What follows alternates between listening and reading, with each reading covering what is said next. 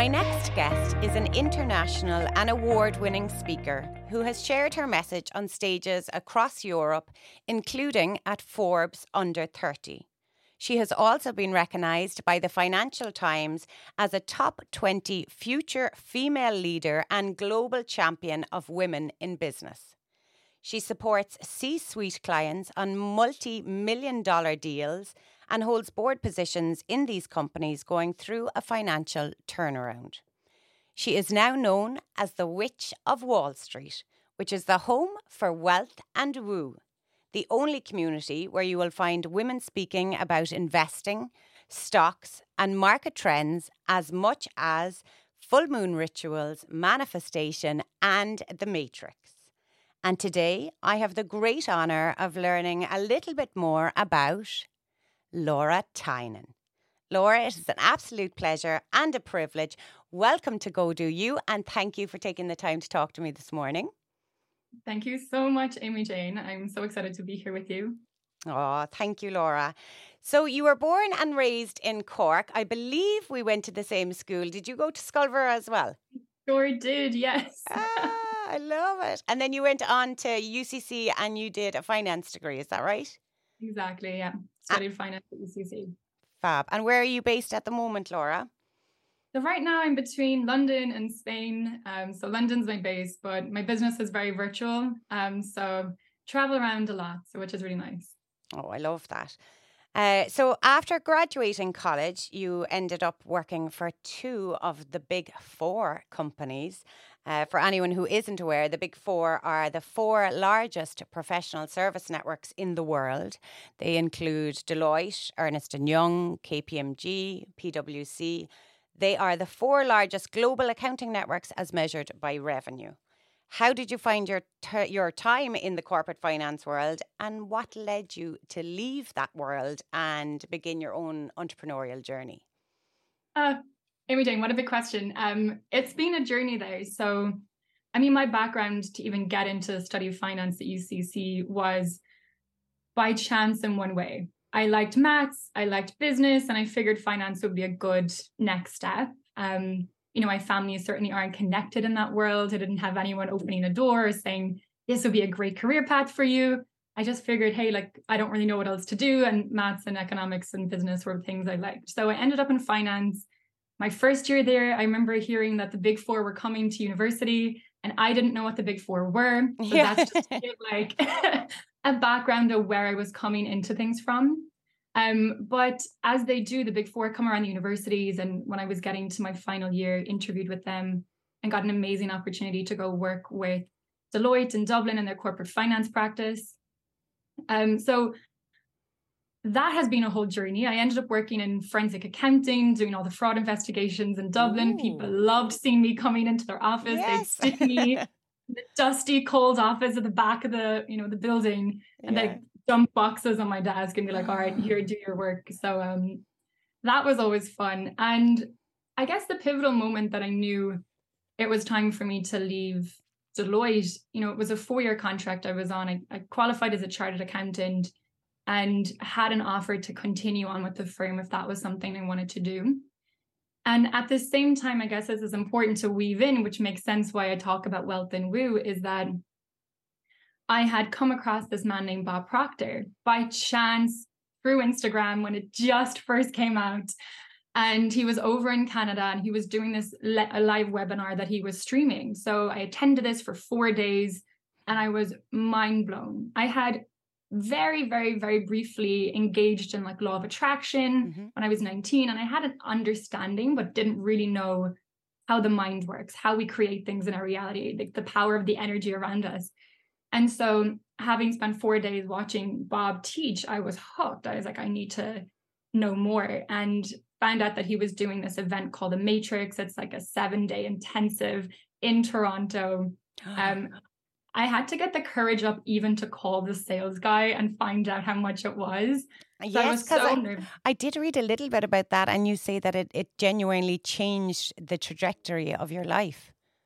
A hundred percent. Like oh God. And this is when it comes down to sometimes like when you make an investment in yourself, if you make a good investment in yourself, it always comes back tenfold. And it's the only investment like you'll never regret making because when you grow and you expand, the things around you change as well. So you're yeah. changing so much internally, your external environment has to change. Yeah. So there's so many routes I can go down with this story, but yeah. I'll try and stick to your You're question. Good. I'm hooked. Yeah. so I remember like building up the courage to get on the phone with this sales guy, and he's like, "We think you'd be a great fit." You know, now I know he was doing a brilliant sales pitch on me. Yeah. Um, and he was saying, so I asked him how much would it be, and he was like, "It's fifteen thousand to come over. Of course, you need to cover your own flights and your own accommodation, all those things." And I was just graduating as a trainee accountant. So anyone who's been in the big four knows the salaries are not that great. That's a lot of money. yeah. It was a lot of money. It was probably about 70 to 80% of what I was taking home. Oh my God. Yeah. It wasn't. So I remember thinking, like, I don't have that money sitting around. And he was like, Can you ask a family member or friends? And I just laughed in his face. I was like, Really? Like, yeah. no. Can I just have 15 grand there, please? I promise like, I'll pay it back. Exactly. So you get what I'm coming from. So yeah. I was like, that's I'm not calling up mom being like, hey, I just want to go to Toronto to see this like yeah, yeah. guy, you know, who's teaching some stuff. Um, so that wasn't happening. And he's like, do you have a credit card? I was like, yes, I do. It has a 600 euro limit on it. yeah, like, yeah, yeah, yeah. Reality. Exactly. Um, and he was like, well, I really believe like you're going to come and you're going to make this happen and whatever. So when I got off the phone, I remember just sitting there and I was like, how can I make this happen? Like, I just felt so drawn to go and do this. And so I'd never taken out a loan before, but I went online and I applied for it. And then it was approved within 30 minutes. So I'm calling him back up and I was like, I have the money, I'll make the transfer now. and literally seven days later, I'm on the plane to fly to Toronto and, and go to this event with Bob Proctor. And oh and that decision, that leap of faith that holy shit, if this doesn't work out, I'm really screwed with this massive yeah, yeah. loan. But what if it does? Yes. And it did. And it, it, changed how I thought. It changed how I looked at things. I came back, I, I quit my job. HR called me in. They thought it was crazy. They thought it was going through some like mental breakdown. Crisis, yeah. yeah. Later day, they called me and they were like, we're really concerned. Like, you have nothing else lined up. You're quitting this great opportunity. And I was like, I know. I just, I just know there's something else for me. And when I look around, there's no one here that I want to be like. So why would I stay in this firm with all due respect to everyone working there? But there was no one that I looked around and was like, I'd love their job. Okay. I would love to do that. So I wasn't aspiring to any role that I saw around me. Um, and that's important. Yeah. You need something to look at and be like, I want to get there. That's why I'm going to work hard. And, you know, because for anyone who's like going to work and they hate their job, it's like, well, you have a choice and it may not feel like it and i don't say that flippantly but it's like you know you have a choice they're paying you you're turning up if you don't want to do that anymore you can ask them to stop paying you and you can you can find something else yeah yeah very um, true so i moved back to cork and everyone around me thought that was like kind of crazy they're like wow you're taking a step back like you're going yeah. back to cork it's a smaller you know business circle it's much smaller firms compared to dublin they were like oh that's people kind of were looking at me really interesting as to say. Yeah. But I was just sticking with this what, what Bob was teaching me. I believed there was something bigger coming. And I was three weeks working. I ended up working with EY back in Cork. Okay. And I was only three weeks in the company when my manager came was like, hey, can you go back up to Dublin? Um, there's this gig after coming up. It's financial restructuring. There's a big oil and gas company. They need someone to help out on cash flow. And I was like, okay, well, how long is it for? They said a week. I was like, fine, let's go. Yeah. And I ended up working with the most amazing guy. He it was a small team from London who had come over. They wanted someone from the Irish team to help out. I just by chance was asked to go and do this. Um, the boss who was leading that project, the partner, was really impressed by me. We turned up in court in the first day, like it was a, wow. a crazy experience. Yeah. And about six weeks in, he was like, I would love for you to come work with me. We have this team called the Center of Excellence in EY in London which basically meant we were across EMEA traveling around helping smaller firm or smaller teams win work. Okay. And so it was the most exciting chapter of my life. It was the vision that 19 year old me walking into the halls of UCC studying finance only could have dreamed of. Yeah. And it was incredible. And so, Laura, how from that then did you get into the corporate coaching? I know you had a business, uh, Make Millions to Impact Millions. How was that born? How did that come across? And and can you tell us a little bit about it? Absolutely. So again, a really pivotal moment. I had just landed in London and my boss, he was really well known within that circle. He was a very influential businessman. And I remember he's saying to me, he's like, Oh, I heard that there's this Bloomberg event happening for women in finance. I think you should go to this. And, you know, just to put some context to that, I was one of like eight women in my finance year in, in UCC. There were probably like 60 of us. When I worked at Deloitte, there were no female partners within my department at the time. So there wasn't like, so this idea of gender equality was there, but I just didn't see it. You know, okay. I grew up always being told, like, go do whatever you want to do. You can do it. You know, yeah. I was one of three girls. I went to Scoil Mhuire, so all girls school. So there was never like this awareness of, oh, maybe being a woman, there might be some inequity or something going on mm-hmm. until I went to London. And then I went to this women in finance event. And honestly, I went there wondering like, why are we having a women in finance event? I didn't get it, but I thought it might be a good networking opportunity since yeah. I just arrived. And I'll never forget this moment, Amy Jane. I'm sitting like six rows back from the front in these downstairs in the basement in this event space within Bloomberg in East London. And this woman comes on stage. She's the CEO of an organization called 100 Women in Finance. Her name is Amanda Pullinger, and she's very proper, very British, wonderful woman. And I remember sitting there with my like, just in awe of what she was saying, like mind blown. She said, at the current rate of progress, it's going to take 120 years until we achieve gender equality. And it was the first time I'd ever heard something like that. It was the first time I think I actually had a realization that there may be some inequality between men and women yeah. in that space. Yeah. And something in me, and I don't even know what it was, but something in me just shifted. And I was like, I can't just sit here and not do anything about this. And, you know, my God willing, I had this dream one day to have a daughter of my own. And I was like, I could never look at her in the face and be like, Mom did nothing. Yeah. you know, I was like, I have to do something. And I don't know why, as like a 26 year old, I was having that like. You felt a uh, purpose. Yeah. It came to you, your purpose. Became very personal. And so it took me on this journey of, you know, I'd shared our gender equality network with EY. I started working with their global leadership on how we can make a real difference started hosting events. I started coaching other women in my industry using the things I'd learned from like Bob Proctor. And I'd gone to America, I'd trained with Tony Robbins. And so I started just coaching naturally because I really wanted to make a difference. At the time, I was using those tools to get ahead in my career. So I was holding board positions, as you said. I was working with the very C suite level. I was, you know, first name basis with our global leaders. I had accelerated my career so fast. Mm. And every boardroom I walked into, I was the only woman.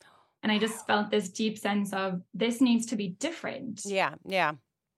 So, so that moment just triggered this whole journey of really putting intentional focus on I need to, and I desire, like I have this deep desire to want to help other women to succeed. Mm-hmm. Um, and that was the seed of where this whole journey ever since has unfolded. I never in a million years would have thought I would be running my own business. I was definitely like focused on partner track. I wanted to become a global leader of the firm and move on with my life and just yeah, stay yeah. Um, but the turning point came, and then yeah, that's how it all unfolded, I guess, from there. And then that Make Millions to Impact Millions evolved into a financial education business. That's when the Witch of Wall Street was born. Is that right? exactly.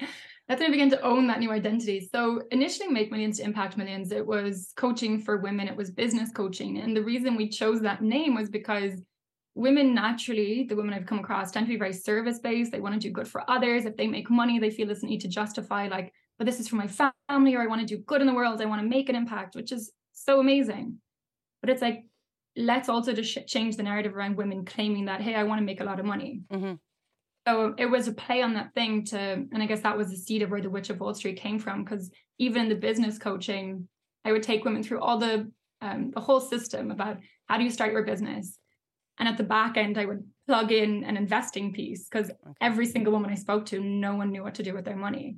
And I was like, let me just teach them a little bit about investing. Yes. And that became more and more obvious that this was such a massive need. And then I began to realize I can't truly talk about female empowerment if I'm not talking about female financial empowerment. Okay. And that realization birthed, I guess, the Witch of Wall Street, which is very much what we do today and this is this is the vision for the future now and you empower women to be confident i suppose investing in stock markets improve their relationship with money in general i suppose yeah absolutely i mean you'll know as well, like growing up in Ireland, but like growing up anywhere, the whole topic of money is such a taboo. There's such gender stereotypes around like women and money or women investing. And like there's a default of like, oh, the man is just better with money. I'll wait for my partner to take it up, mm. take to handle it. Or, oh, the man of the house will just take care of the finances, whatever the situation is. So there's just this default assumption. Now, when you look back at the history of women and money, you can understand why.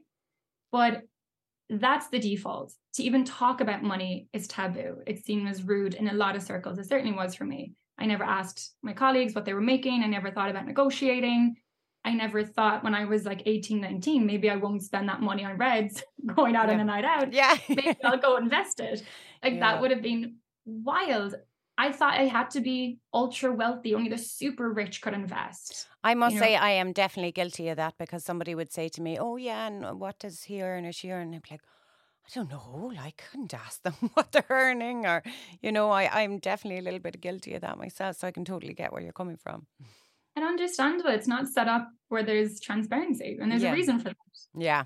That's true. Know, Very true, actually. Yes. Yeah. There's a reason for all of it. Yeah. It's not just by chance that women, especially that I've worked with, and men too, of course, but you know, my passion is to really work with women. Yeah. Um, yeah. but there's a reason these beliefs are in place because, you know, if you're a person who can think for themselves and is in, and is financially empowered, then you're quite dangerous in yes. a sense.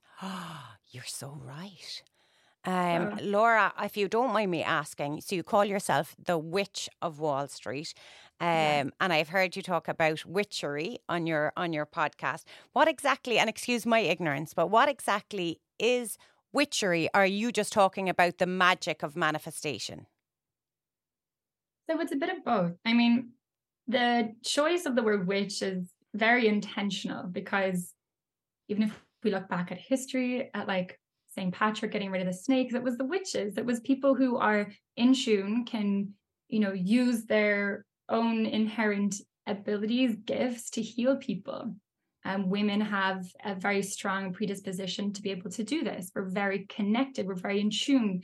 People say that all the time, oh, women are just very in tune, they just know things. Mm. That's not, not just by chance. There's a very clear reason why that's the case. So for me, choosing the word witchery is a bit, it's a little bit um, provoking intentionally mm-hmm. because to be claiming that you're a witch is kind of like, Whoa. you know, 100 years ago, we would all be burned for that. Yeah, yeah.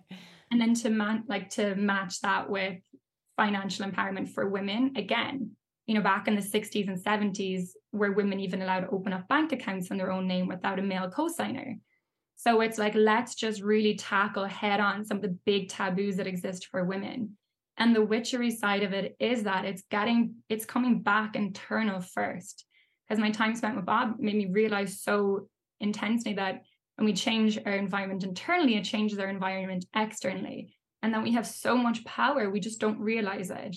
We've never been taught about it. We've never been supported to tap into it. But we have the power indefinitely to create anything that we truly desire. And so this invitation for women to like engage and immerse themselves in the, the witchiness is to come back to the truth of their power, which is the magic of manifestation. And I call it woo because sometimes people use the word woo as being dismissive, and it's not.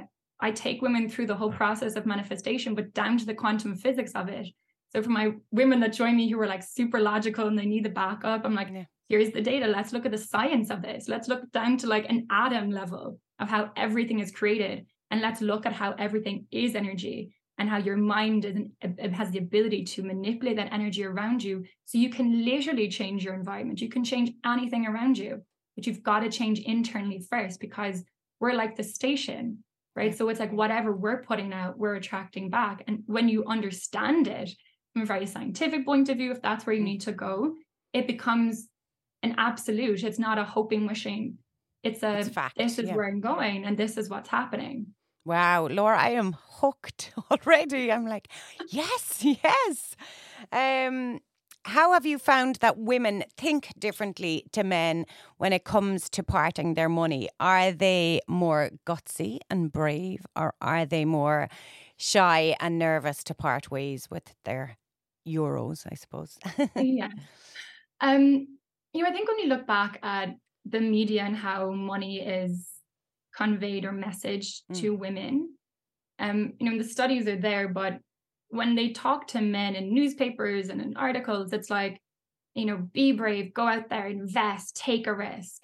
And then when they talk to women, it's like, you know, how do you budget for your grocery spend? How do you save your pennies? So it's a much mm. more restrictive, like save, be really cautious. Yeah. And what we need to realize it's not like any one woman is born into this world and is like, hey, I'm going to choose this identity with this belief system. Mm. Like it's programmed from day one, you know, and it's, it's moments like me going to Bob Proctor that you kind of wake up and go, wow, that's a lot of programming to work yes. through. But it's there from the get go. It's like, you know, the Disney fairy tale. And I love Disney, but it's like the fairy tale, the damsel in distress, the man's going to come mm. save you. And that's so wonderful. But like, what's going on? How yeah. do we how do we expect then as grown women that we don't have that programming in place? Um, you know, and this isn't a men versus women conversation. This isn't like, oh, men are anything, but it's like men have their own things to work through because on the flip side, they have the Macho. responsibility of like and show emotion. Yes. I gotta always be, you know, so that's a whole other thing. Now there's so many amazing people out there working specifically with men who can support them through that. It's just not where I'm at. Mm-hmm. My focus is women. So that kind of programming from day one does influence how women approach things. Um, and that needs to change. Yeah. Well, if we look at building wealth, right? So, one of the reasons I'm so passionate about teaching women how to invest as the very forefront of what we do in the Witch of Wall Street, it's like, yes, we talk about the manifestation, the magic, personal finances, but it's like the investing piece is because it's the only true way for the majority of women to build wealth. Um, you can put your money in a savings account and next year it's going to be worth less. And if that's all you're doing for your life, the hundred grand, let's just say over the course of your life, could be worth 70. Like you're losing money mm. over time. And it's like this messaging to women to save money, be good with money, be frugal is actually really damaging because they're not building wealth then. And again, if we look at history, it's like women didn't get access to the opportunities to build wealth. So I really want to convey, and this is something I talk about for any woman who's like, oh, it feels really intimidating. I feel really bad that I don't know this, or I feel a bit of shame or any negative emotion coming up around it. It's like take that burden off yourself because it was only the 60s, 70s that we even got opportunities to have bank accounts, credit cards, mortgages. Yeah. Like it's not that long ago. So if you're feeling like you're not the most confident with this thing, like understand it was set up structurally in society that that was the case. Mm-hmm. You weren't meant to feel confident around it. And that's but what it is. It all boils down from what even just listening to you now is from confidence. Because I would have been guilty of having savings and having them in a bank account and being like, well, I just leave them there because at least I know they're safe there until I figure out what I'm going to do with them, you know. So, and that's just me not having the confidence or the knowledge to go and do something with it. So I think, geez, Laura, I have been watching your journey and I just love how you know what you want to do. You are fantastic at it and you are not afraid to go af- go after it and enjoy it. You're also not afraid to change direction if needs be, which mm-hmm. we love and go do you. Um, I would love to know where and when you think your self belief was born. Um, you know, I was actually thinking about this earlier and like, why do I do what I do? And the memory that came back of is, is being like five years old. I'm out in Connolly Road in Ballyphehane at my grandparents' house. It's like yeah. a small three bed house that housed 11 kids. Um, and I'm in the front room with my granddad and I'm practicing my prose. I was doing a speech and drama competition that day. And for whatever reason, it's this memory has been ingrained in my mind as one of the key memories of my grandfather of him looking at me after finishing my my practice to him and he was yeah. like laura you have just as good a chance as anybody else to win. So don't you forget that and I go give it your best. Love it. And there was something about that that just stuck with me and then i went to the competition and i came first place and i couldn't wait yeah. to call him and let him know. Yeah. Like as a little girl like that belief just dug in and it stuck. Yes. and so it just was this always this belief of i can do it. And i never was told i couldn't and so, you know, that's why when I got to London and I started to see that there was this thing called gender inequality, I was shocked. I was like, well, how? You know, yeah. but the reality was it was there all along. I just never saw it. Mm-hmm. I just I went for it regardless. I went for the job opportunity. I I you know put myself forward for things. I I came out on top I, because I just believed, well, of course I can. And it wasn't from like an ego point. I just my child was told that I could. So that's what I believed. I love that because it is so important, isn't it? It's just pivotal. Uh, can you tell us a bit about any obstacles that came in your way, uh, Laura, on your journey um, and how you overcame them?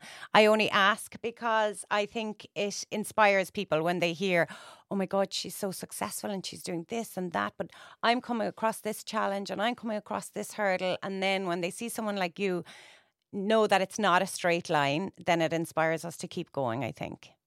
Yeah, my only question is which year do you want to talk about? yeah, yeah. Still, um, any big one that comes to mind that maybe just set you back and maybe made you question, look, am I doing the right thing? Yeah, I mean, two key ones, like, you know, I'll give you one for maybe corporate for anyone who's listening in that environment, and then one on the whole entrepreneurship journey. But I remember back in corporate when I moved to London, you know, I was this like new, fresh face into the London office. I'd come over, my boss was American. We were now working in this little team. We were making millions. We were getting a lot of like support. And I just kind of, for a lot of people, really triggered them. And I got a lot of pushback. I got like comments from, you know, some of my colleagues being like, who's this Irish blogger who's after coming over, go back, you know, culture and all these kind of like Ugh. derogative terms coming up and like yeah. really just unfortunate um criticisms, I suppose. And then equally from senior partners as well. There was you know, I was going for promotion. I had everything there needed for it. The global partner was behind me, but I had like our people partner send really nasty email about me. He'd never met me. He didn't know anything about my work, but oh, he was like a lifer in the firm. He'd been there since he was like 17. And so to see someone like me just waltz in for what he saw it as, you know, so there was a lot of as much there was amazing support. There were a lot of people who don't always want you to see you succeed, mm. especially at an accelerated pace. Yeah, They're like, no, you need to do your time. Yeah. There's people yeah. who've Sit been back here down. yeah. Down, you know, get in line. And mm. I was like, no. yes. Love I remember there was a moment I was crying in the bathroom. I was like, I was so hurt. I was like, I've never done anything to this person. I don't know him. Like, yeah. why has he been so horrible? And, and literally tried, gone out of his way to try and take me out of promotion. Well, that's and his own issue. Hundred percent. And I remember like staring at myself in the mirror. You have one of these like moments, and I was like, "All right, well, let's just go prove him. Let's go prove him wrong." Yes.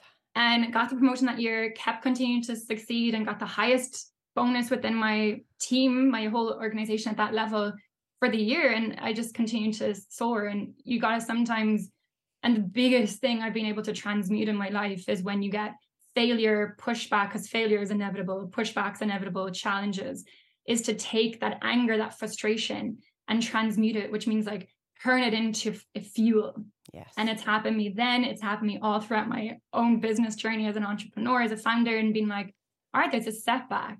This isn't working. And you feel angry and you feel frustrated and you're like banging your head against the wall. And you're like, all right, what can I do about this? And I think those are the moments that are so key because so many people are going to face them. It's inevitable if you try anything there's going to be moments where it fails, it doesn't work out as you intended or planned. And it's like, how can I take this anger? And do I either sit back and go, I've been defeated, it obviously isn't meant for me, I should give up? Or do you take it and go, screw this, I know what I want, I'm going after it, I'm going to use this as a platform or use this as fuel to make me want it even more. That and that's great. been the biggest lesson. That's great advice, um, Laura. And I suppose there's going to be people listening to us who are starting their entrepreneurial journey today, and just keeping that in mind, I think, is very, very important. Yes. And honestly, one of the things that's helped me so much is studying manifestation. Because once you understand how things are created, you're like, okay, it may not happen this month, it may not happen next month, it may not even happen this year, but I know where I'm going. I'm so clear on that. The path may not turn out as expected, and that's okay, but I know where my destination is. Yeah. And that kind of focus and vision, it's undefeatable. Yeah. If you could start all over again, Laura, what, if anything, would you do differently? Uh, you know, I had this thought as well, because when I first started out my coaching practice, I loved it so deeply and I loved working with women. And I was like, why did I spend 10 years in finance? Yeah. What was I doing? Why didn't I just start this when I was 19? And, you know, as Steve Jobs says, it's like you can only join the dots looking backwards. And if I hadn't studied finance, if I hadn't gone on and done my career as I did, I wouldn't have likely had the drive to be so passionate about female empowerment specifically yeah and be have the ability to bring in the financial aspect of it and feel so confident and comfortable in teaching that yeah so as much as sometimes you look back and go god i really wish i didn't have that moment like there's definitely been a couple of bumps i probably could have like asked you know the universe to maybe avoid yeah yeah but in terms of the journey it's like it kind of all needed to work the way it did but yeah. And Laura, I know Bob Proctor was a huge inspiration to you and your journey, but is there anyone else whose career inspires you and why? Oh, that's such a great question. Um so want to honestly, put you on the no, spot now? I know. Well, when I think about it, there's not really like any one person that I look to when I'm figuring out my own vision and my journey of where I want to get to. There's definitely people online that I see them succeeding just in general, like other women. And I'm like, that's amazing that they're able to go do that. And it's definitely a driving to move forward.